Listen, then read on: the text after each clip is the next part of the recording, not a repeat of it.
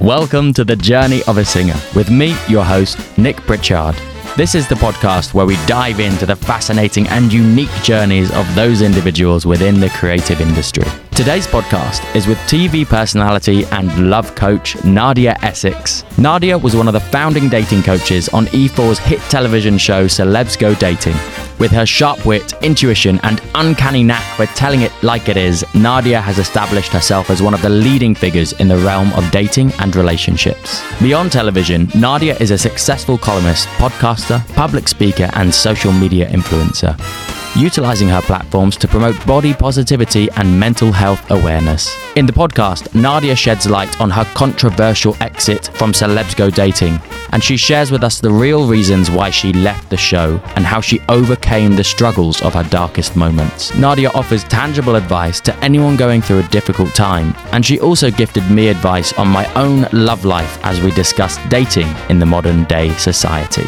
So sit back and enjoy The Journey of a Singer with today's guest, Nadia Essex. Nadia Essex, welcome to the podcast. Lovely to have you. Thank you. Lovely to see you. Thank you. We met back in a couple of months ago, was it now? Yeah. At the January. January. I know, because I was doing dry January. Yes, I remember, because we were both on the mocktails, weren't yeah. we? Yeah, and yeah. Uh, it was like a mixer event and uh, quiz partners, weren't we? We were. Yeah, we did pretty well. Got some got some free credits. Did we come third? We came third in that quiz. And there was like two of us. And there was, yeah, we were a team of two. Two and a half. Two and a half. Lady left halfway in. And um, we got on really well. I felt like we had a nice connection. You were so easy to talk to, so nice to chat to. Thanks. And um, then you were like, oh, I'm doing this podcast. And I was like, oh, okay. I'm also doing a bit of podcasting. And here we are now yeah. in the podcast studio, which is also the same studios that you're part of and the same yeah. same membership that we have here at the studio. So, um... no, it's great. It's great to have you on. Thank great you. to have you in the building. Yeah, I know. No, well, thank you. I mean, I really appreciate it. It's nice to do a podcast, but it's nice to be on podcasts mm. as well. I find that the whole experience is it's a lot more relaxing. You've been on a few, right? Because I, I listened. It was really funny. I listened to one of the podcasts you were on, oh, and then I forgot that I was I was listening to it. I plugged my phone into the car, started the car. And when I start my car, the radio automatically comes on. Okay. So the, the the car comes on and it's like, you're having an interview with someone. I was like, oh my God, Nadia's on like Radio One. and I, it was like the day after we were chatting about the podcast. But it turned out that the podcast had just started playing oh, randomly. Damn. Um, one yeah, day. Yeah, one day I'll be on Radio have you, One. Have you been on Radio One before? No. Any interviews? Like no, that? I don't think I'm cool enough. Really? Yeah, Radio One's so cool. I'm They've not got, cool. I feel like it's quite edgy, isn't it? They get yes. some quite edgy characters on there. Yeah, I'm I'm not. No, they. I don't think they they take one look at me and be like, no. But you've done a lot of, I mean, you've done the I T V stuff as mm. well. So you've, you're well used to being in front of the camera and yeah, I love it. On screen. Yeah, I do. I really enjoy it. I like, I love the creation process of it. And it's not just about people go, oh, you're, you know, showing off. It's not that. It's actually, on, on live T V, it's a bit different. But when you're doing a television show, you're creating something. You're part of something. You're part of like a team and everybody's there together to like create magic, hopefully. Um, and I really enjoyed being part of like that team. Mm. Oh, yeah, and there's like an element of, like I said, magic to it yeah. because we were chatting just before about how there are eight stages of it where it's a little bit um, fabricated and mm. that kind of thing. But I guess what people don't get is that's for the audience. Like we're trying to make it as enjoyable and exciting for you to watch as possible, and if that means including the best bits and taking out some bits, and that's that's the way it is. Like yeah, and people go mad. I mean, I see every year the clickbait on, say, Love Island, and they'll be, they made us record that scene more than once, and you know, and it's like, yeah, probably because there was like a sound issue. You know, people wear mics. Sometimes there's sound issues. We had to record the same scene more than once in Celebs Go Dating because something happened. An aeroplane would go past. Someone would drop something. You know, sometimes mm-hmm. things have to be re-recorded. And yeah, you lose the element of reality, but reality T V isn't real. Yeah. Like yeah. if people don't know that now, after years and years, then I can't help you. Like it's... It it depicts reality, but it's not it's not like C C T V camera footage. It's not like when we used to watch Big Brother back in the day and then the, the, like the live stream. It's not that. Yeah. It's produced, it's edited, it's it's recorded.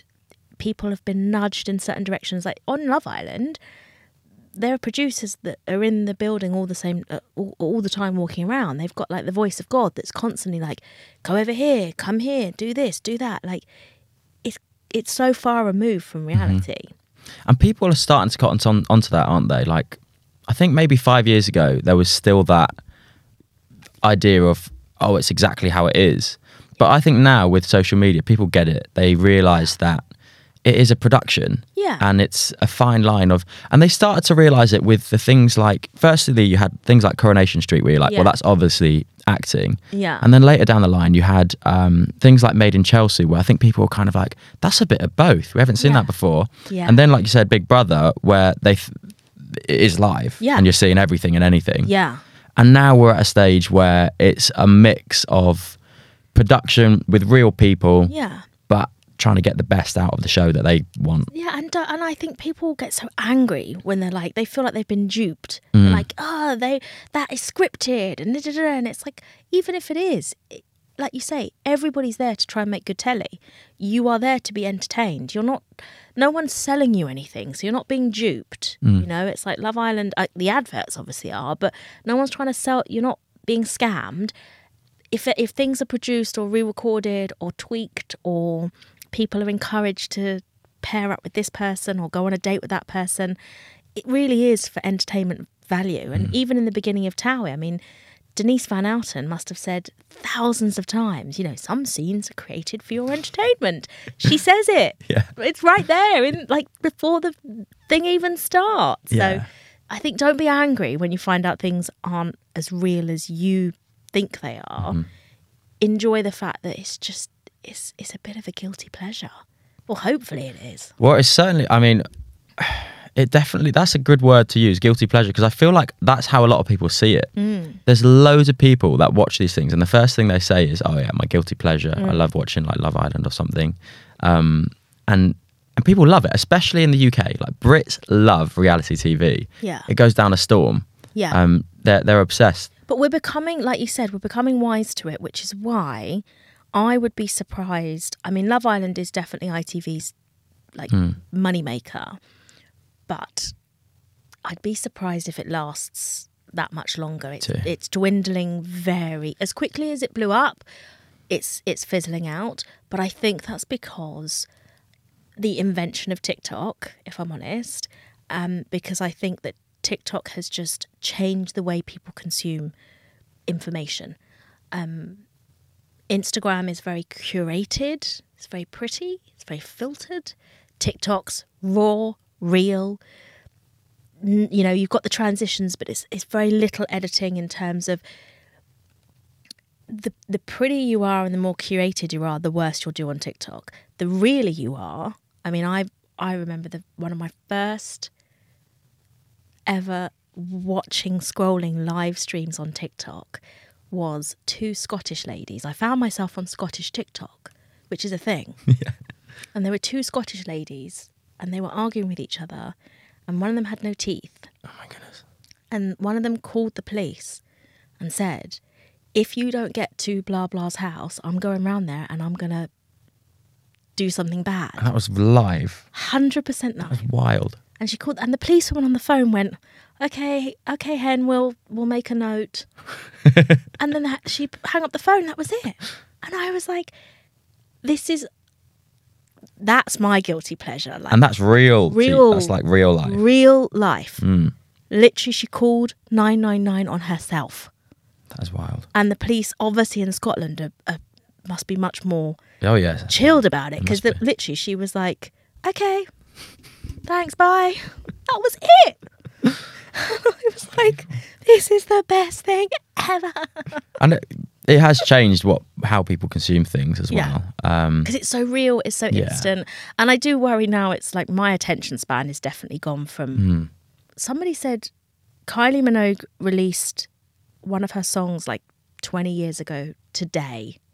And it had like a twenty-three second or twenty-seven second intro. You would never, mm-hmm. ever get away with that today. Yeah. I mean, three seconds. Even on like Netflix, if they've got like a actual opening credits, I'm like, skip. It's crazy, isn't it? Like we we generally have as a population just declined our attention span and are really looking for. But then there's also an argument of like, it depends. Like you go to TikTok mm-hmm. because you want that quick thing, but then you go to the Odeon, for example, because you want to sit for an hour and a half, two hours to watch a movie. Yeah. So there's still a market for long form content, and yeah, well, there's YouTube's also still massive. Isn't YouTube it? Is huge, yeah. It's still yeah. It may have lost a little bit of its shine, perhaps, but it's still yeah. People go on YouTube and consume lots and lots of content on YouTube, long form mm-hmm. videos. So there's definitely a market for it. But I think in terms of the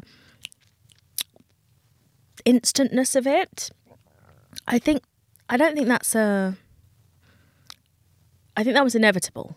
I think if you look at places like Japan and like China, they're way advanced. Everything in their technology is just, whew, apparently I haven't been, but just leaps and bounds ahead of us. And everything is at the touch of a button, at your fingertips, and very accessible. And so I feel like we're just kind of catching up. Like that's just naturally yeah. when technology comes. Do you think that's a good thing? For Western people, probably not. Mm. Because we're very different. I think in other cultures, you have the stability of family and community. Like there's such a big community in Asian cultures, like it's family.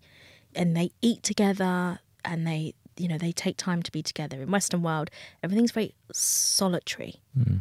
You know, we're just building, we're not building houses, we're building flats. High-rise buildings where you're in a building with seven hundred other people, but you don't know your neighbour's name. Like it's, it's, we're moving it, I get goosebumps because I just get really like, we're moving into this really isolated period where I think Westerners are being more and more sold the dream of isolation. You know, you can own your own property and it's amazing, but it's like, it's you in this tiny flat and yeah, you may own it, but you don't really own it because the bank owns it. And I feel like bringing back to like family and... What it is to community. Be human as well. Like. Yeah, I don't think humans are supposed to be solitary mm. figures. I believe that if you look at like the tribes in Africa, they're tribal. And from the dawn of man, we're not solitary species. We're, we're group, community. And, and we're losing that. Certainly in Japan, they have a real culture of respecting and looking after the older. The older you are, the more respect you get. Whereas in this country, it's like the shift reverse. Them off to the... the uh, yeah. homes. And I saw, funny enough, on TikTok yesterday, talking about that, a, a guy from Italy. Saw the same video. I know what you're going to say. Yeah. Yeah, yeah. I was literally thinking of the same video. Yeah. Yeah. And he was like, you you put your old people in homes. He was like, we would never do that in Italy. Yeah. We, we look after our family till the end. Yeah. You know, our family look after us and we come together and then we, we look after them. Like, it's so normal. And he, the way he worded it is much more... much better than I could I'm putting it now, but it was it really hit home of like, wow. Um, and the, and those people, they actually live longer as well, and a lot of that's to do with the social element. One hundred percent. The Mediterranean diet's the best in the world, I'd yeah. say, and the social element of, you know, you sit, you eat slowly, you have family. And he, he said in the video, didn't he, he's like, we've all everybody's got somebody yeah that they can turn to if they're feeling yeah. sad. They've got friends, they've got family, they've got community. And I'm like, God, we, I don't know how other people feel, but I feel like certainly in Britain, we definitely don't have that. Yeah. Like I, in London, certainly it feels very like if you said hi to the person on the tube, they'd probably stab you. Mm. It's, it, London is another level as well. Like you go out to the country, it can get a bit yeah. nicer. Like further north you go, people tend oh. to get a bit nicer. London. But London is another level. Mm. I was chatting to a guy, um, so I spent a little bit of time in Switzerland mm. and I was chatting to a guy a couple of days ago. He's from Switzerland. And they've got so much money out there. Like, they're, everyone knows someone that is just a bunch of money. And I was just chatting to him and I was like, um, so, you know, what what was, have you ever had a job?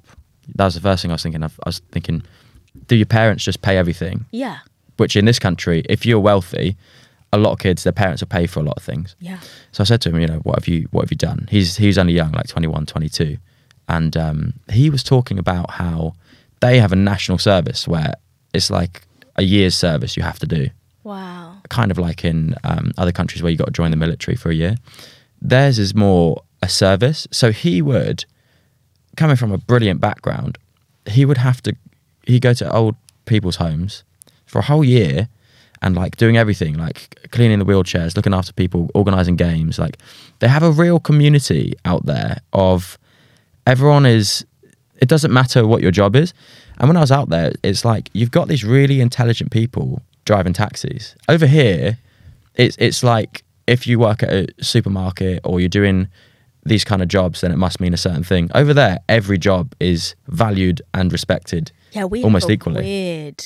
It's like a hierarchy weird thing, isn't it? Relationship in England yeah. with working, like if you, it's so strange. I mean, you you just have to go on again social media to look at people how they devalue. Um, people that make their money from Instagram, people that make their money from sex work, people that make their money from any traditional, non-traditional thing. But then you work in a supermarket and it's like, ha, look at them, or they're failing at something. And it's like, mm. if you if you bring home a wage and you pay your taxes, that's a job. It doesn't matter how you make that money. And I hate the whole like, oh, get a real job. Mm. I hate that mentality because every job is a real job. Yeah. And and uh, each job is pretty interlinked as well, actually. Like, it, we, for the people that say get a real job, I find generally are more in the corporate world. Mm. And mm-hmm. I've got loads of mates in the corporate world. I, I've nothing against the corporate world. I love it. But yeah. We need it. We need it. But what are they doing on a Friday night? They're going to the entertainment sector. Exactly. Everyone needs each other. Exactly. And e- each job is part of this ecosystem. Yeah. And helps each other. To, to work. And I think, uh, you know, we, we people say that climate crisis is like the biggest threat to humanity at the moment. And I disagree. I think that Elon Musk is right when he says it's um, population decline because we're just not having enough children to support when we're old. Who's going to look after us when we're old? Because yeah. there isn't going to be enough people to come in and do the jobs. If you think how many thousands of jobs that are necessary, yeah. there just isn't going to be enough young people. When we all retire, there isn't going to be enough people to fill all the jobs that are necessary.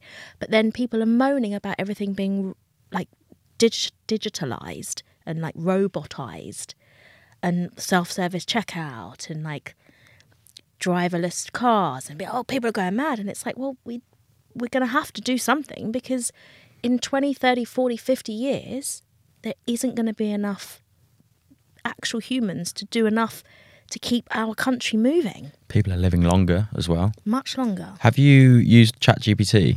Yes. I, I typed into it the other day. I was like, top ten jobs that are basically going to be in higher demand in the next mm. five years. And the first one on there was um, care workers for ageing population. So it, it's a, a real thing. It's going to be...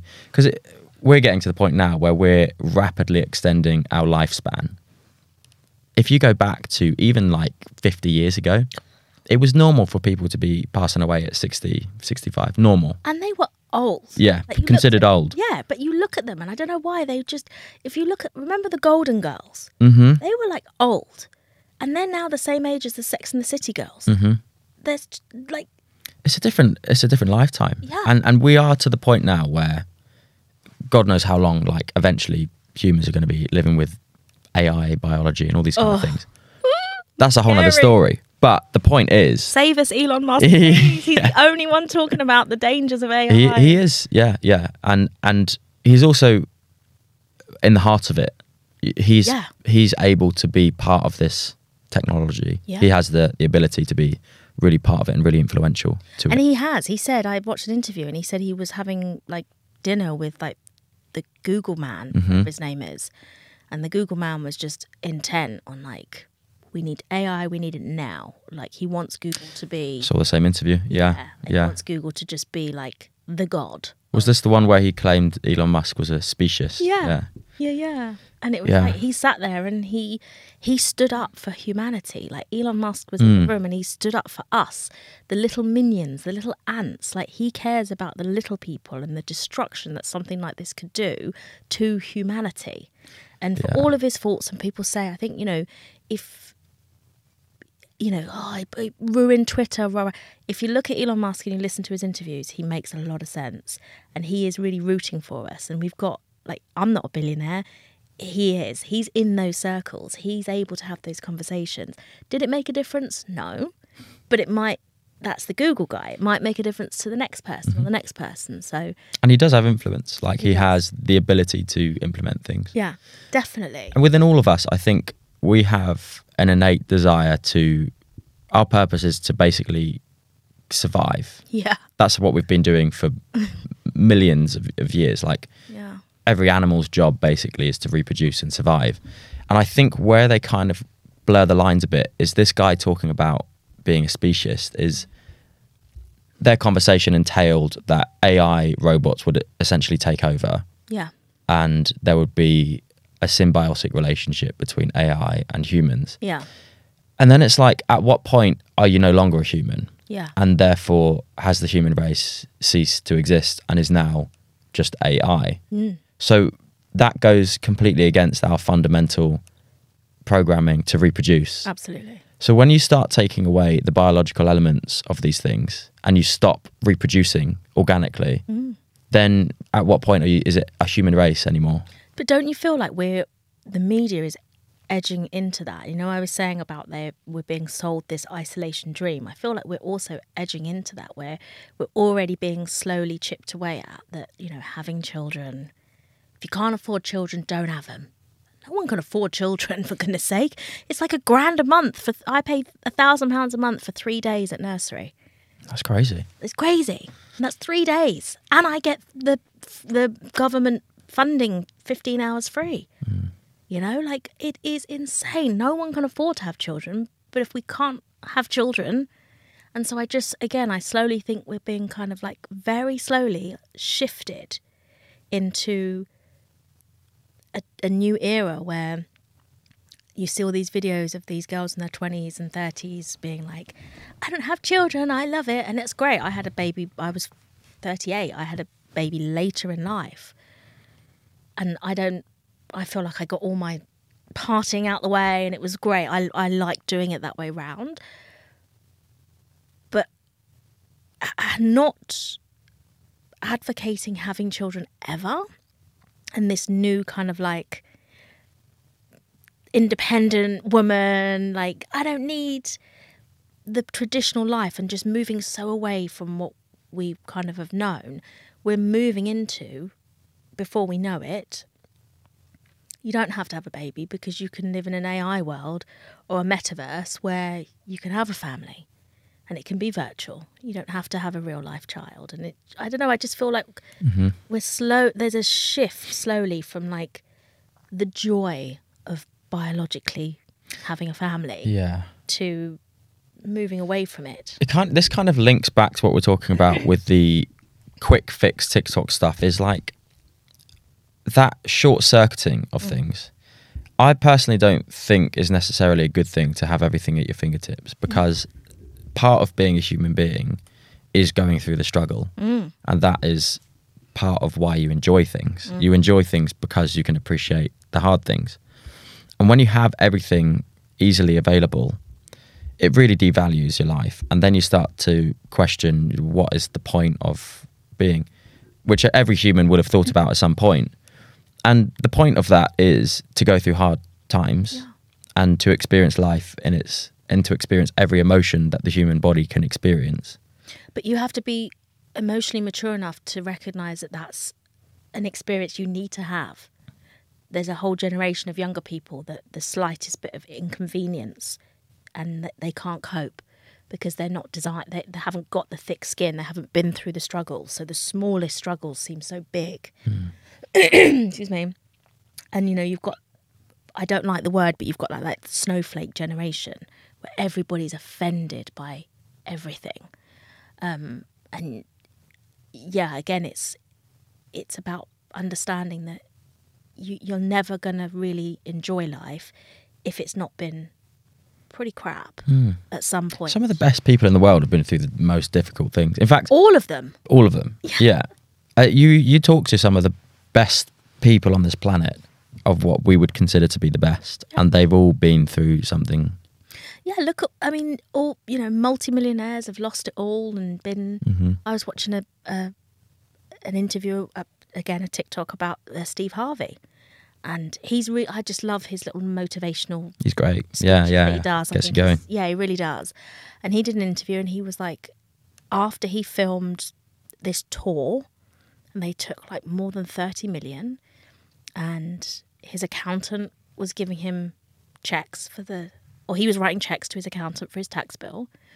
The accountant was cashing the check and not paying the tax bill. So he had seven years of unpaid taxes, plus interest, plus a divorce. So he said he had like seventeen hundred dollars left in his account, and that was it. He was seventeen hundred dollars away from being flat broke. Excuse me. Um, and look at him now. And it's just, even he's like, I wouldn't be able to appreciate how not good life is now if I hadn't been on my mm-hmm. ass then. Yeah. And you have to, it's seasons. It's you seasons. Everything comes summer. and goes. And I think it's really important to, I mean, when you're younger, things happen for the first time. Mm. The first heartbreak, the first whatever it is. Things happen for the first Ouch. time. You don't think you can get over it. But once you've taken a few hits and you, you realise like, oh, this is what life is. Yeah. It's really important, I think, in order to keep like a steady maintenance, is not to get too overwhelmed when mm. things are going great. Yeah. And not to get too disheartened when things aren't going too well. Yeah. Because it, it, it you're only around the corner from the next big thing. Round the corner. And you're around the corner for the next comeback and, and whatever. People are having conversations in rooms about you that you have no idea about. Mm. Like, there will be people out there that will be talking about you, thinking, we've got this amazing gig somewhere and you're on the list, and you know, with Beyonce in Dubai. You don't even know that until they m- make the call and like, hey. And same with me. Like, there's, there's, you're one phone call away, you're one tragedy away, you're one...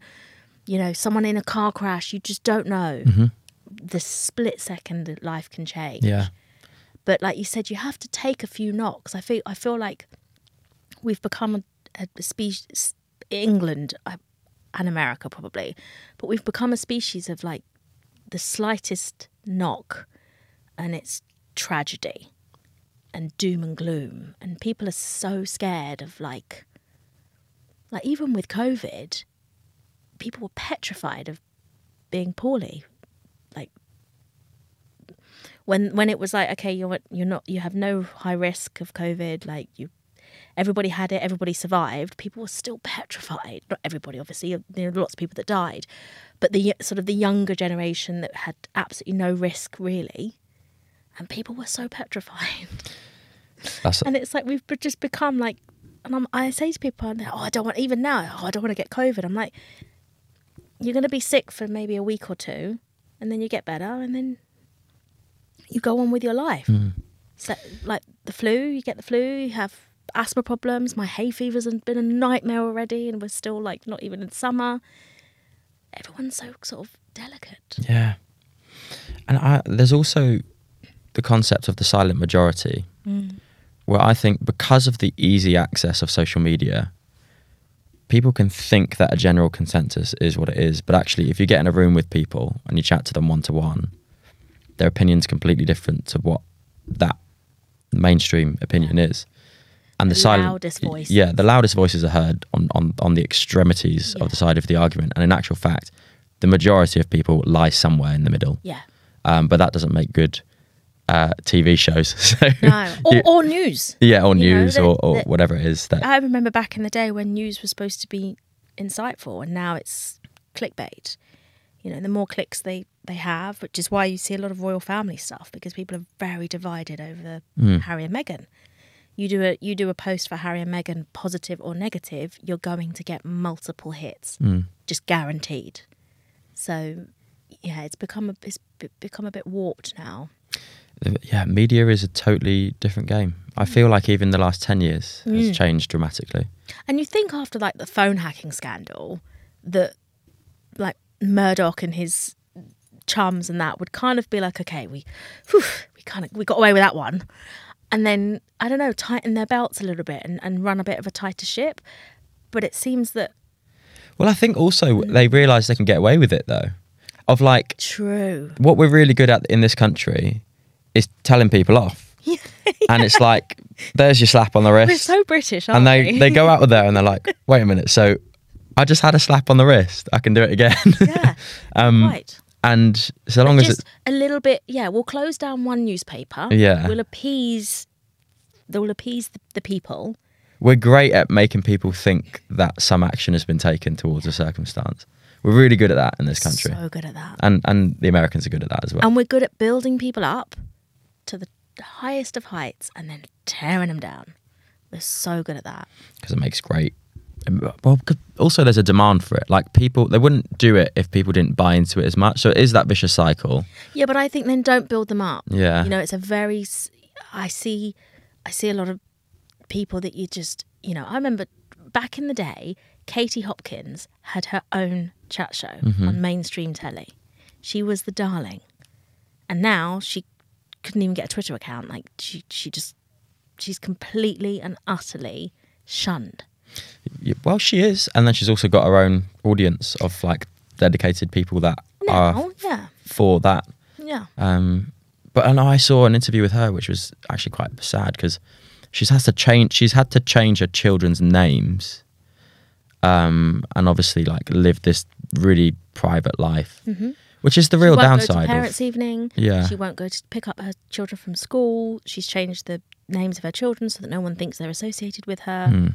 And she thought at one point she might as well, if she died, at least she's giving them then a free run to, mm. to be free.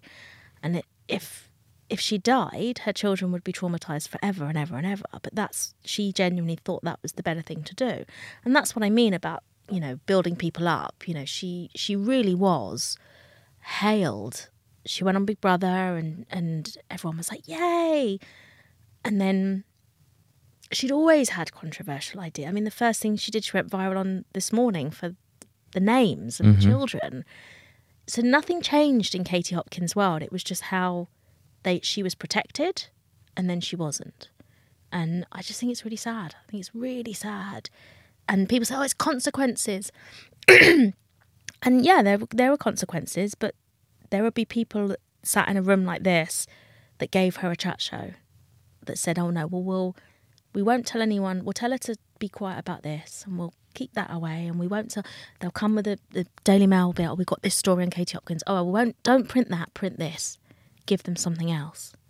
And it's all everything's manipulated to make her win and then... when the tide turns, you're out. Yeah. That's, it's, it seems to unfortunately be the case with a lot of people in the public eye. Yeah, I mean, look at Caroline Flack. Yeah. That's, you know, I mean, one of the saddest yeah. incidences. They've now got, you know, Flack stock. You know, they've got a whole festival. Mm. Um, and she should she should be here. Yeah. She shouldn't have, she shouldn't be gone. Over what? Like, she should not be gone. She should still be here. That is crazy. And I think all it would have taken is for a little bit of support, especially from I T V. Yeah. Um, it's a shame that that has to have happened for... I, I think that incident in particular mm. did actually change a few things yeah. in terms of people suddenly were like, hold on a minute. That particular incident, people woke up to the facts a little bit. And I think that the public consensus towards people in the private eye has changed since mm. that. I think people are a little bit more understanding of what it is to be in that realm. And back to what we said about people now understand that reality T V is mm. is a production. Mm. But, I mean, you've been in the public eye quite a bit. And yeah. how did you find that? I mean, there's definitely pros, definitely yeah. some downsides. But same. I mean, when I when I was doing Celebs Go Dating, there was no... Like, duty of care didn't exist. Mm. That, that wasn't a buzzword. Like, no one had died yet. So, n- n- you know, nothing... any complaints that you made, any problems that you had, nobody was there to take them seriously or listen. And everybody was kind of overworked and stretched. And so there wasn't anybody that you were able to to talk to that would take it seriously. Because um, everyone was just like, okay, let's just finish today. Okay, let's just get through today, and that, please, let's just get through this week. Or, and you know, you'd be like, oh, I'm really not happy about something.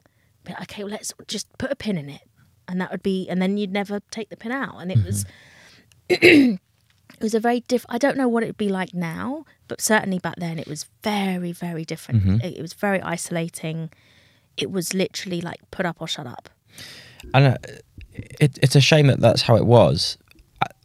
at the time, I think people thought that the argument was, well, that's part of what it is to be in the public eye. If you want the attention, the the the money that comes with it, the the the lifestyle, these kind of things that you see in, in celebrities, then the downside is is this. And there's like a calm calmer effect of like mm. you get a higher upside and you get a higher downside. Yeah. And that's the choice that you've you've chosen to be in that industry. And if I was earning the higher upside money, then fair enough. But like for series one and two of Celebs Go Dating, Tom and I got paid worse than anybody else on the payroll. We were the lowest paid people on the payroll, including the runners. So I couldn't pay my rent. You know, I'm I'm on a national television show and I and I've got bailiffs knocking at my door because I cannot pay my rent because I'm not being paid any money and I'm working sixteen-hour days, five days a week. The two days that I'm not working, I'm sleeping because I'm exhausted. I can't then make any money outside of the show and I'm being paid less than minimum wage. It was just, you know, and that's the thing when you're when you haven't got When you've got a bailiff knocking on your door and they're going, hang on a minute, I recognise you. And you're like,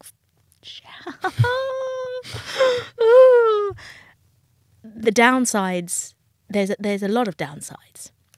And so, you know, maybe, you know, again, if I was being paid more and I had money in this wonderful lifestyle, then maybe I would have been happier. But I was extremely unhappy because I just, it's not being able to pay your rent, but then walking outside your house and everyone going, oh my God, your life must be so amazing. You, you know, you're, everything's so great and you're being invited to parties and it's wonderful. But you literally don't have ten quid to go to the shops and buy dog food. That's, you know, that when the downside is, when it's all down and the only up really is that there's a carrot that if you, if you keep going, you might get a payday. You know, I remember sobbing on the phone to Channel Four on series four, I think it was, sobbing and being like, you promised that this series we'd get paid a decent wage. You promised. No, but you signed a contract last series that had a two, sh- two show clause. And I said, yes, but we specifically said that that may be, we were pressured into it and we're not doing it. Um, there's no money. And I sobbed. I was sobbing, being like, I cannot continue this any longer. And just sobbing, being like, I can't do it. I'm I'm dead. I'm done. And they didn't pay. That, that was it. And they were like, one more. They said, promise you, just do this one. Next one we'll talk. And it was like, okay. There's always one more. Always one more. So it was really, really tough to have all the downsides, but then behind the scenes have downsides as well. Because if anyone knows what it's like not to be able to pay your rent, it's the anxiety it gives you. You know, it's, there's a lot of mental health issues that go along with not being able to pay your bills. It's it's not just like, oh, it's okay. You know, every, you can't answer your phone because every call is somebody wanting money and you don't have it. You, you're scared to answer the door. The doorbell goes and the anxiety that goes on in your, like, full-blown panic attacks. Just at someone knocking on the door. You know, the mental health that you go through with all of that. And th- no one cared. Nobody cared. So it's it's it's very difficult, you know. And I see, even today, you see people like they're on TOWIE, Made in Chelsea, these shows. People think, oh, life must be so good. And eventually, yeah, I mean, look at Sam and Billy Fairs. Living their best life. Multi-millionaires living their best life. But how long they've been going? What, ten years? You know, so yeah, you'll be broke now, but maybe in ten years' time you might make it. And it's like, oh, well, I need to pay my rent now. Mm-hmm. So it's a, it's a real tough side of it. And people go, oh, and the same with like the trolling and, and people being mean to you online. Oh, what do you expect? It's like, well, I don't expect people to be vile. I don't expect people to be nasty for the sake of being nasty. I expect people to be just a little bit more conscious that, as a human being, you hopefully have feelings and you're not this closed off, shut off robot. And that, and people say, oh, just, just delete, delete and block. And it's like, yeah, but you have to read it first before you know whether it's positive or negative. So you read the first line of a message And that first line could be, I hate you, I wish you're dead. You're fat, you're ugly. Um, all sorts of horrible stuff. I mean, it's usually you're fat, you're ugly, and I wish you dead. I mean, that's the main things that I get, certainly. But you read that sentence and then you could, you delete, and that's fine. But you've already had that, like, punch in the gut. So unless you come off social media, which I also think is not... I don't think it's fair to ask people to come off of social media to not get trolled. I think it's the same way as asking, like, a, a woman in a domestic violence situation, just leave. It's like, it's not that simple. Why don't we look at the people doing the trolling, the people being mean, and ask them to change their behaviour rather than the victim of that behaviour, and, and make it make it better. But ultimately, there's not much you can do about people being mean. And so for me, I choose now to take a step back, definitely. I'm much less, people probably don't think so, but I'm definitely less active on socials. I'm on it, but in terms of, like, putting my two pence in, I've definitely taken a step back, because sometimes I just can't be bothered with the drama. I mean, even yesterday there was somebody on Twitter talking about Jacqueline Monroe, and she's a um, uh, cook, and she does these really good, like, cheap, like forty-one p a serving meals. She's, she's brilliant and really good if you're on a budget. Like, she came from poverty, she was on benefits, single mum, and she's really worked hard to, like, get herself to be self-sustainable. And even yesterday, I don't think it's appropriate that Jack is writing a recipe for the coronation. There's one hundred million pounds worth of public money's going on the coronation. I'm like, so what's the alternative? Jack doesn't write the recipes? It's like, people that are struggling want to partake in the coronation too. It's not our fault he's choosing to take one hundred million. But people, people still want to celebrate. Like, what do you want her to not, to not give this information? It's just, yeah. It's odd. It, it's odd. It's not really human designed, is it, for to go through that process that you've been through? Yeah. We weren't really, we certainly weren't prepared for it, especially because when we were growing up, there was no social media. Yeah. But it just isn't a natural thing to have that many people have access to your headspace. Yeah. And be able to influence it. And yeah. I've heard some people say, well, the hot, the term of, like, post and ghost, right? Mm. So you put up the post and you forget about it. Don't read the comments. Yeah. But that's then, what M Ps do. That's what M Ps do. Yeah. But M Ps aren't relying on, they're not social media people. Exactly. Like, your job is, part of your job is to be active on social media. Yeah. That's part of, these days, if you're in the creative industry, you don't have a choice, really. No way. They're, they're, we're, we're getting to the back end of the people that had the choice. Yeah. And those are the people that have already the following that can post and ghost. Yeah. But now, if you want to be part of it, you kind of have to play ball. Yeah, you got to you got to be part of the game. Yeah, and that is a serious downside to it. Yeah, and because we're the first people that have been through it, we're still figuring out the rules, and yeah. we're still trying to figure out, like, okay, should we post and ghost? Should we yeah. reply to every comment, like some people say, to yeah. boost our algorithm? It, it, yeah, like Gary V's, like, go on every comment, reply to every yeah. person, and it's like, really? I th- I like his attitude of. Um, He talks about not taking anything personal, yeah. whether it be good or bad, because then... But at the same time, taking everything. But at the same time, listening to everything. Yeah. Listening to what the general public are saying. Yeah. So it's a hard balance. And I think that's what we're trying to do as well. We're trying to find the balance because mm. it is new. Certainly my generation, we didn't grow up with it. So therefore, it is new.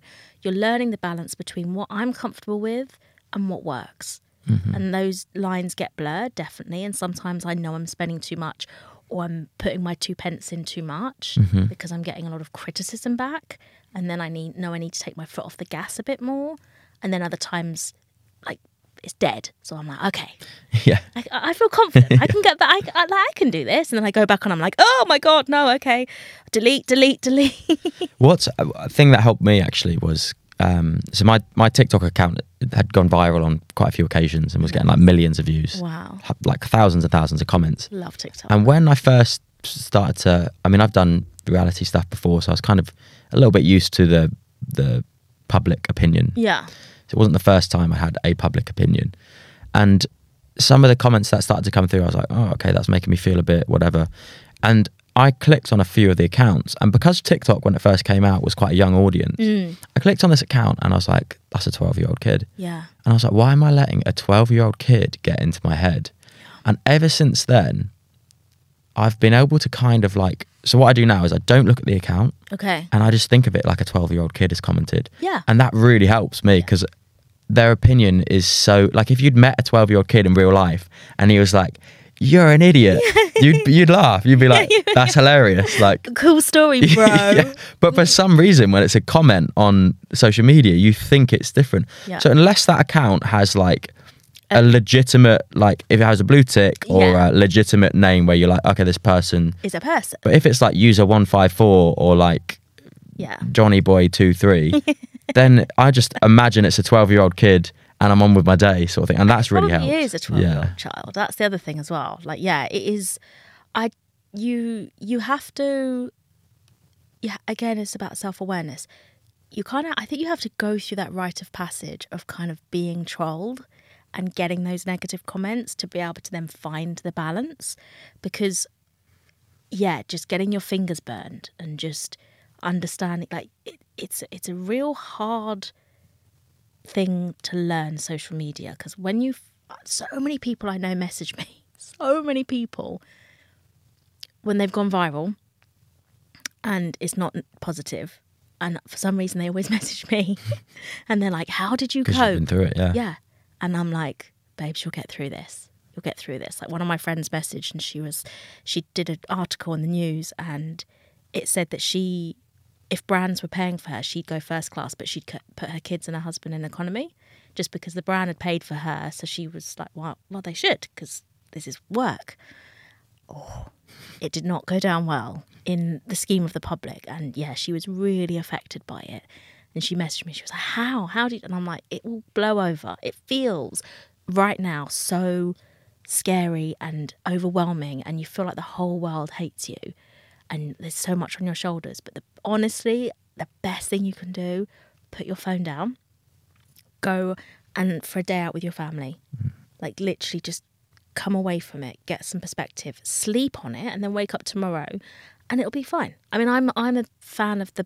Um, post and draft, especially on Twitter. As in? So write and write. Draft. Yeah, okay. Save draft. So if I write something and I'm a bit like, shmm, it's a bit close to the bone, save it in my drafts. Okay. Sleep on it. If I still feel the same way the next morning, then I'll post it. Mm-hmm. ninety-nine point nine percent of the time I wake up in the morning, I'm like, no. Really?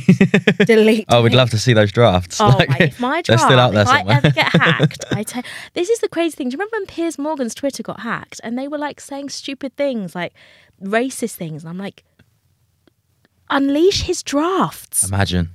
The, you've got it, Piers Morgan's drafts. Mm. Maybe they were his drafts. Maybe those. Could be. But like, yeah, no, if my drafts have, if I ever get hacked and my drafts go viral, hoo, hoo, hoo, I'm in trouble.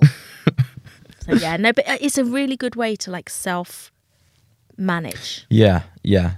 Because when you're emotional, for whatever reason, the blood is in a part of your brain where it isn't in that logical part of the brain. Yeah. So you're genuinely just not thinking about things properly. And that's nobody's fault. Like that's, that's how we're designed, I, isn't it? I grew up with three brothers. Yeah. Like debating, arguing, bantering is my forte. So if I've got someone that's giving me like poking the bear, my first instinct is to just yeah, oh, yeah. get in there. And sometimes... kill them with like words. Yeah. I don't need fists. I've got, I can do everything with my words. And that translates in real life fairly well because mm-hmm. I don't have to get into fist fights because I can usually pacify the situation with words. But on social media, there's no context. Mm-hmm. And so the things that you say, I mean, I've said nice things to people. I said I said a really nice supportive thing to someone once. I can't even remember what it was, but I just remember the amount of trolling. And I was like, it was nice. Look, I said smiley face at the end even. Like, I'm supporting the post. So many people. That's the other thing that you, you can't tell the way in which someone's saying something. Mm. And that's the hard thing. Like in real life, which we all grew up in. Yeah. Of real life conversations, yeah, you could say these things and people would be like, they're obviously joking. Yeah. Um, but now it's very hard to sarcasm get. Sarcasm on Twitter does not work. Yeah, yeah, yeah. Anything ironic, anything sarcastic. Even if you put lol, like smiley face emoji, laughing emoji. Yeah. Even if you like try and make it, like this is clearly, no. No, unless you have comedian in your bio, jokes don't, they don't work. No, if if you do, you can get away with anything, can't you? Apparently, Apparently so. Yeah. Yeah. I know we're in the flow of things. I'm... I haven't had to do this before on a podcast, but I need the bathroom. Okay. Do you mind if we just have a little pause? Um, That's a good shout. Let's do it. Okay, we're back after a little, little toilet break. Yeah. We're just talking about golf. I mean, I think I'm going to be a more like, f- obviously fair weather golfer, that's for sure. Yeah. But also I feel like, can you drink on a golf course? I feel like I'm going to be... You've... You can build. You can bring a um a flask or something. Yeah, I mean, I feel like I'm going to be a bit more like, you know, hole in five, take a shot. Yeah, yeah, yeah, yeah. I'm not going to do a hole in one. Let's be honest, but like ten a.m. on a Sunday morning when they're all out. I mean, why not? You could find you could find a nice golfer man out there, I reckon. Yeah, and I feel like, you know, rather than join a gym, because you don't find men at the gym. And I, also, it's a bit weird. Like, I, I do find it weird if a guy is trying to hit on a girl in the gym, because that's their space, that's their time to one hundred percent get on with it. Unless there is like clear green flags. Mm. You know, you're you're you're making eye contact. She's giving you. But some guys can't read that. Some guys are terrible at reading the signs. I don't think they're terrible at reading the signs. They just they are so insecure. They don't wait for any signs. Mm. Like, just wait. If you make eye contact with a girl and it's a few times, there's a difference between a like a smile, like, and a like, hey, oh, he's cute. Yeah. Hi. It's it like you just have to, you got to, as a guy, if, it, if I was a guy, I'd just relax into it. Yeah. Like, if you see someone you like, just kind of hang around a little bit, not in a creepy way, just in a, see if you make eye contact. Girls that are into you, it's so easy to see they're into you because they're going to be like looking at you a lot and smiling and giving you like playing with their hair and all like open body language. Mm. So there's a lot of it about the body language when mm. it comes to that, especially in the gym. Mm. Anywhere. Yeah. Anywhere. You can, uh, that's what I say about women. I don't believe that women should make the first move on men. I think that it's the male thing to do. To approach a woman and ask her out. I think that's a tradition that shouldn't die with the rise of feminists. Yeah, um, bit of chivalry. Yeah, and and I and but also, I, I think we th- men and women are not the same, and I think people people confuse the the want for equality with being the same. Equality doesn't mean the same. It does in some respects, that is we want to be paid the same for the same work. If we do the same job, I expect to be paid the same. I expect to have the same rights as you in terms of access to a bathroom and refreshments and things like that, time off and, and all things like that. Like I expect that type of environment to be the same. But outside of a corporate working situation, men have different interests to women in general. I'm just generalising because if you went down every single caveat and you, we'd be here all day. But in general, men have different interests to women. You put a group of men in a room and a group of women in the room. The men will sit and they'll gravitate to each other and they'll talk about things that interest them. Golf, racing, sports, D I Y projects, anything that they're kind of interested in. The women will talk about children, usually. Kids, if you've got kids, you're, that's the number one thing I talk about to everyone at the moment. I'm definitely that mum. But children or current affairs, you know, we'll talk about Sophia Richie's wedding and the Kardashians. Men would never have a conversation about the Kardashians. It just wouldn't be interesting to them and it wouldn't be on the forefront of their mind. So we, we have to remember that we are different species. We're, we're two different. You know, you're, bless you, the guys' brains. We're from Mars, they're from Venus. Yeah, but you're, like, we we are different. Like, we, our brains develop a lot quicker than your brains. That is science. Yeah. You know, they and I, I, I was listening to a podcast the other day, and they were talking about the working from home and how it's it's going. It's fantastic for women and for parents, because the flexibility means that more people can get back into work, which boosts the economy. People pay more taxes. It's a it's brilliant. But for guys, um, it can be one for relationships. It's going to be tough because a third of relationships happen from the workplace. So you're already cutting out a third of couples' opportunities to meet each other, which is huge in terms of baby making and marriages and things like that. But for guys as well, because their prefrontal cortex isn't developed completely until about the age of twenty-one, they need the stability of an office because they get to get it or on a working environment because they have to be at somewhere at a certain time. Can't really be late. They have mentors around them. They have a community around them. So they have support. They're not isolated. They have a manager that keeps them in check. If they do something wrong, the manager hauls them into the office and keeps them in line. You can't do that. You can't say that. Well done for doing that. Well done for saying that. Praise and guidance, which young men need now more than ever. You know, that's why people talk about Andrew Tate. Why do you think he's so big? Because they're lost. Men are lost. They're damned if they do. They're damned if they don't. People are like, oh, I don't even know if I want to open the door anymore. I'll get shouted at. They don't know what to do. And so you've got Andrew Tate that comes along and says very clearly, this is what you do. Makes a very good argument. Makes some good points. But inside of that, massively misogynistic. And but but but he's got courage in his conviction. Tell me another man like that who's got courage, like young, that young men would aspire to. Rolling around in his Bugattis, having a good time with his, like living the life that women used to aspire to when the WAG movement was huge. When you had, the, you know, and girls just, they didn't want to be nurses, they wanted to be WAGs. Mm-hmm. It's the same thing. Men need role models. And now more than ever, we've got to catch them when they're younger. Because as they're younger, if you can instill in them respect, women deserve to be respected. We are not property. And that's what Andrew Tate thinks. You know, when you get married, you're someone's property. I don't believe that. I think there is so much value in equal relationships. Coming together, talking through, brainstorming ideas, together building a life. And the roles may reverse.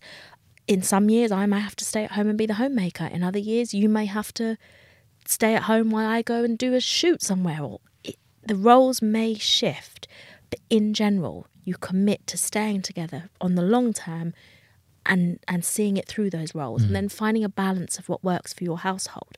But ultimately, that is equality. It's not you telling me what I have to do. Mm-hmm. It's us coming to the table and going, how do we want our life to be as a team? No one's doing that. So Andrew Tate comes along and he's like, men be men. Men feel good about themselves. If I be like him, I can have that. I mean, yeah, what a what a hero to young'uns. And, and he really did ride that TikTok wave, didn't he? Yeah. Capturing them while so young, like you were saying. Yeah. What are your thoughts on? Um, there's a couple of movements going on at the moment. One of which is the traditional values and understanding the importance of being in a long-term relationship. Mm-hmm.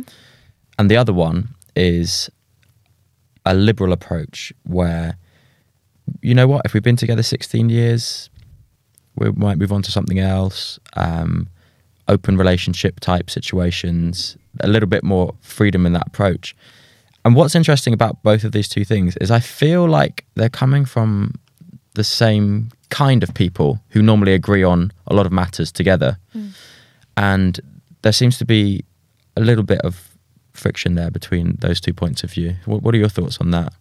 I think, first and foremost, I think m- as a species, humans are not designed to be monogamous. And I think that that is where we should fundamentally start our thinking. That's not what we're designed to do, because if we were, we just would. Like, nature doesn't get it wrong.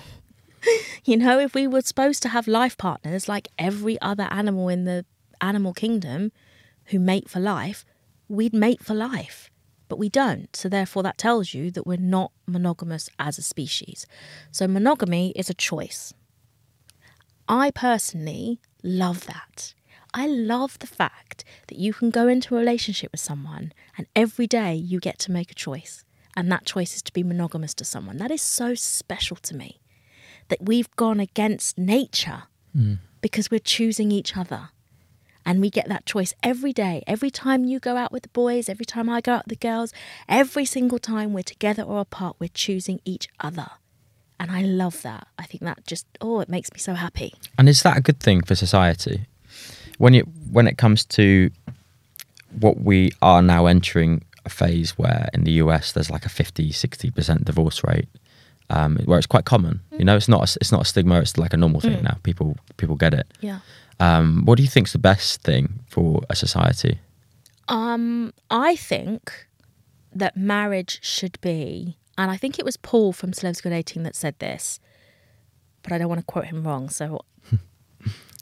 Not, pinch of salt. Yeah, yeah, take this with a pinch of salt. This is what I think, and I think he said it and planted the seed. I think marriage should be easier to enter into, but harder to get out of. Or no, did he say the other way around? No, that's it, sorry. The other way around. Harder to get into and mm. easier to get out of. Okay. So he thinks, and I agree, that before you get married, you should commit to couples counselling. Um, I definitely think you should live together. I definitely think you should have sex with each other. You have to. Because there's too many incompatibilities. Mm-hmm.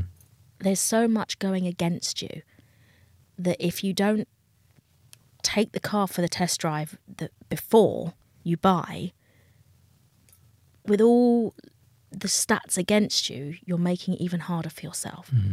So I feel like go to live together, hopefully have a wonderful sex life, go to couples counselling, even if you don't think you need it. Go and get a couple of sessions. Okay. Yeah.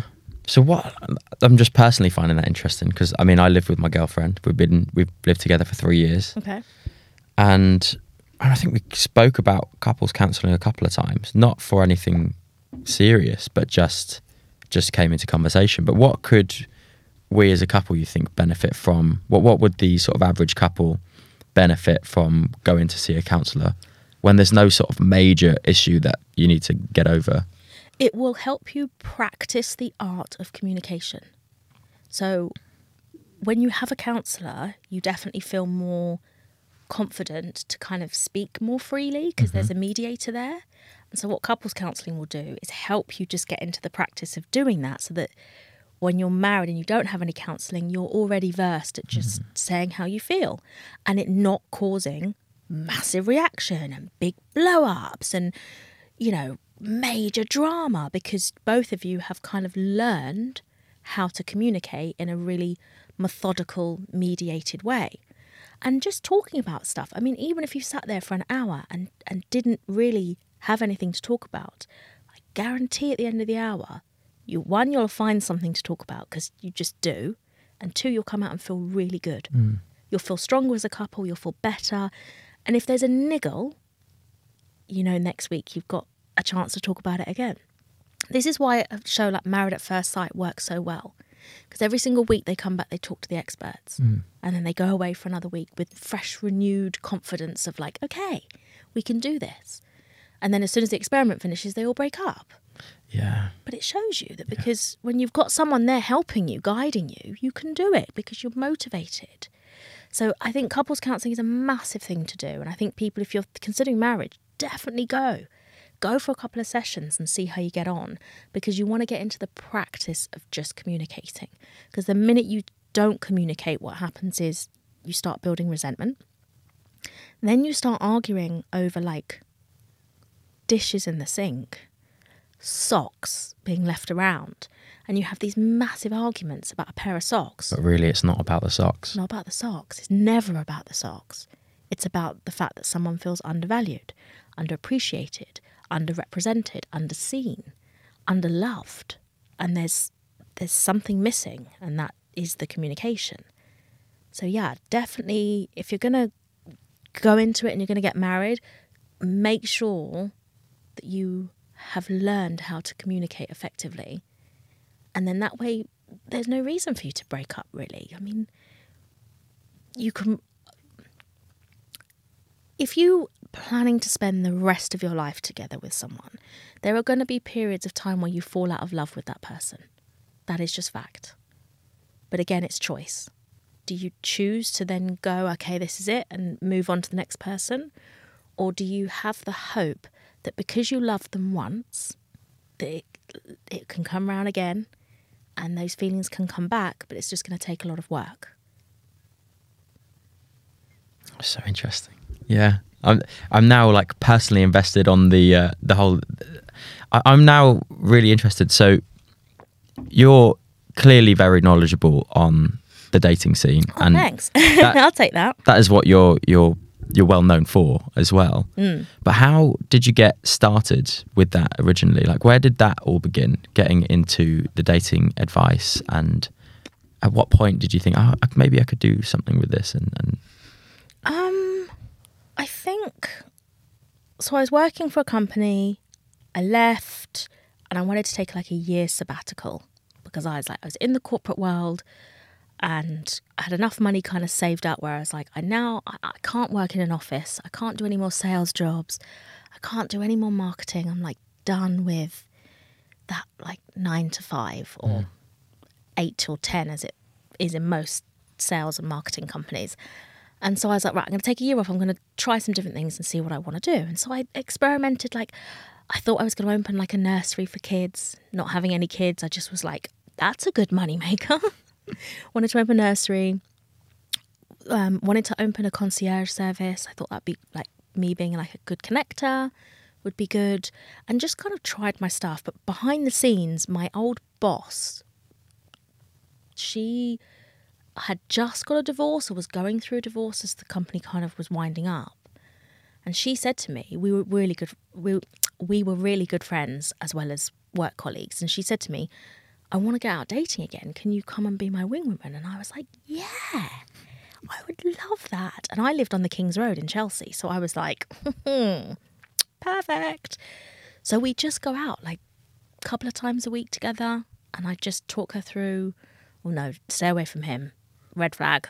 Like, oh no, he's cute. Yeah, go and ask for his number, or you know, go and. And you could yeah. intuitively pick up on those things and read the signs. Were you quite? I mean, did you, when you were younger, younger, were you dating a lot as well? Is that where you gained the intuition from? No, I think, I think, like I, and not to put a Debbie Downer, yeah, but I think I, I grew up in quite an abusive household, and I think that when, as a child, when you are in a environment of danger, you have to be extremely well equipped in picking up the slightest turn, mm-hmm. the, the the eye flicker, the hand, the silence, the noise. You have to be very versed in, is there a storm coming? How can you, you know, reading body language. Basically. You became very good at spotting subtle red flags. Yeah. Yeah. You have to be very, very, very good because ultimately you feel like you're in danger mm-hmm. and you're constantly on like alert mode. And so I think I just over the years just learned really interesting body language quips that meant certain things. Mm-hmm. And then obviously as I grew up, yes, I, you know, I, I dated a lot. Um, And then I just found out, like, I realised I'm I'm quite bossy. And I just kind of found a way to monetise that bossiness in a way that helps people, which is great, like win-win. Um, and yeah, I think I can, because I can pick up on body language and kind of read the difference between what someone says and what they mean. I think that's important, mm. about reading between the lines. I think I'm a good critical thinker. So I'll take some information and then I'll think about the information about how that sits with me um, and use common sense, whether or not I think that I agree with it or not. I won't just take something as trust the science. I don't think that's that's not my thinking. I'm like, okay, what science? Where's it coming from? Who's giving me the science? Bill Gates isn't a doctor. Why is he telling me? How? you're saying trust the science, but he's not a scientist. And so I go into like rabbit holes as well, mm-hmm. deep dive into stuff. And just, so you have the ability to really go deep onto something. Yeah. And prob- sounds like quite quickly as well, especially if it's, you, in essence, you're trying to analyse somebody. Yeah. Um, and you're very good at doing that. Yeah. Do they, um, so after you, you did this with your friend, mm. you realised, okay, that I've actually, this is the thing. Yeah. This could yeah. be something. Where yeah. did it go from there? So then I started a business doing it. Yeah. Just like word of mouth in Chelsea was fabulous, just helping people. And I was like, yeah, this is great. As a dating coach? Yeah. Yeah. What a good idea. And then out of the blue, I got a call from Celebs Go Dating. I think it was like on a Thursday, and literally completely out of the blue, we're calling from Channel Four. We've got, we're creating this new T V show. We're looking for like experts. Do you want to come and screen test? And I was like, yes, because at that point there were no dating shows really, um, and I think Love Island had one series maybe. Well, when was this? twenty sixteen Yeah, yeah. So it was early days. Very yeah. early days. But I also knew that I wanted to do dating on a show. Mm. So it kind of was like manifesting. So do you think you'd been manifesting that? Is that something you'd specifically been visualising, being on a I, T V show? I, in a very amateurish way. I didn't yeah. really understand about manifestation back then. But I knew that I wanted to do dating on T V. I didn't know how that was going to work. But I, that was my goal. So I spent hours researching different channels, commissioning editors, how do you get a T V show commissioned, emailing, I made pilots. So you were thinking of setting up your own yeah. celebs dating situation? Kind of, not yeah. necessarily with celebs, more but like real people, but thing. like a, like a similar type yeah. of show where you basically take single people and help them not be single anymore, through whatever medium it is, because there wasn't anyone really doing that. Like Love Island was great, you had people on an island and they matched, but no one was helping single people find love. Millionaire Matchmaker was, and it was a huge thing, and I was like, that's me. Mm-hmm.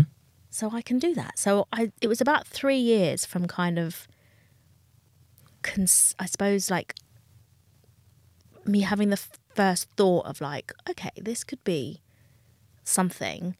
And then the last year of really full time in my sabbatical, just being like, right, this is this is the angle. And then I, they said to me, come in and do the screen test. We're going to do two screen tests, and then we're going to choose who gets the job.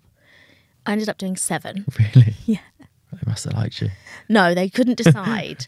um, so it was between me and then I think two other people, and the other two people had written books, been to university, and on their C V had all the credentials. And then there's me that rocked up, and I was like, I'm just good. Like I've got I've got clients, I've got a business, but I haven't written a book. I don't have I've never been to university. I just know that I'm good and I make good telly. So I'm, you know, and they were I think they were quite dry. Mm-hmm. They were very That's it. You need. You also need that personality, don't you? Well, if they it's couldn't be a T V decide. Show. They weren't sure. They weren't sure whether they wanted the agency to be like um, a bit more credible or more fun. And luckily for me, it was E four, so they went down the fun route. Yeah. But they definitely, if it was Channel Four, they would have, I think, chosen someone else and been a bit more credible and a bit more like the uh, doctor. Oh, what's that? What's that show called? The one with the doctor. Good-looking bloke, Christian, Doctor Christian. Oh yeah, like that. He's yeah. like a, uh, yeah. Like, yeah, an expert in their field, yeah. and just a little bit, a little bit more serious, I guess. A bit more serious, yeah. yeah. Whereas I'm a bit more like, I know my stuff, but you know, I like to have fun with it too. Yeah. So I literally got the job at like four o'clock on the Monday, and at seven a m the next day, my car was coming to pick me up. Wow. It was like that. Not even have time to pop the champagne or... No, and I remember, I always look back at series one of Celebs Go Dating, and because I think it's on Netflix now, and my hair colour is vile because I didn't want to go and get my hair done because I didn't want to jinx it. Ah, uh, no, but then... But you... then once, as soon as you start shooting, for continuity, you can't change, it, no can't change way. anything. So series one, we also had no makeup artists. Yeah. So I had to wake up at five to have my shower, do my hair and makeup myself to be ready to be picked up for seven. Apart from when we did like the talking to the camera bit, you know, it's just you talking yeah. about stuff. Then we had a makeup artist. So the difference, we had literally a girl that would come in with powder just to try and powder us because we were sweating. Because we just had, I just had like normal, like revolution ma- makeup. You know, it wasn't like camera ready makeup. So yeah, we all looked very rough around the edges and I looked horrific. But, you know, I look back now and I'm like, okay, it is what it is. And then I think I had a bit of a glow up in series two because it was like, okay, now they had a makeup artist and I got to be able to get my hair done. So it was like, okay. That must have been like, for somebody that wanted to do your own T V show and then got pulled into this new concept. I mean, firstly, the odds, right?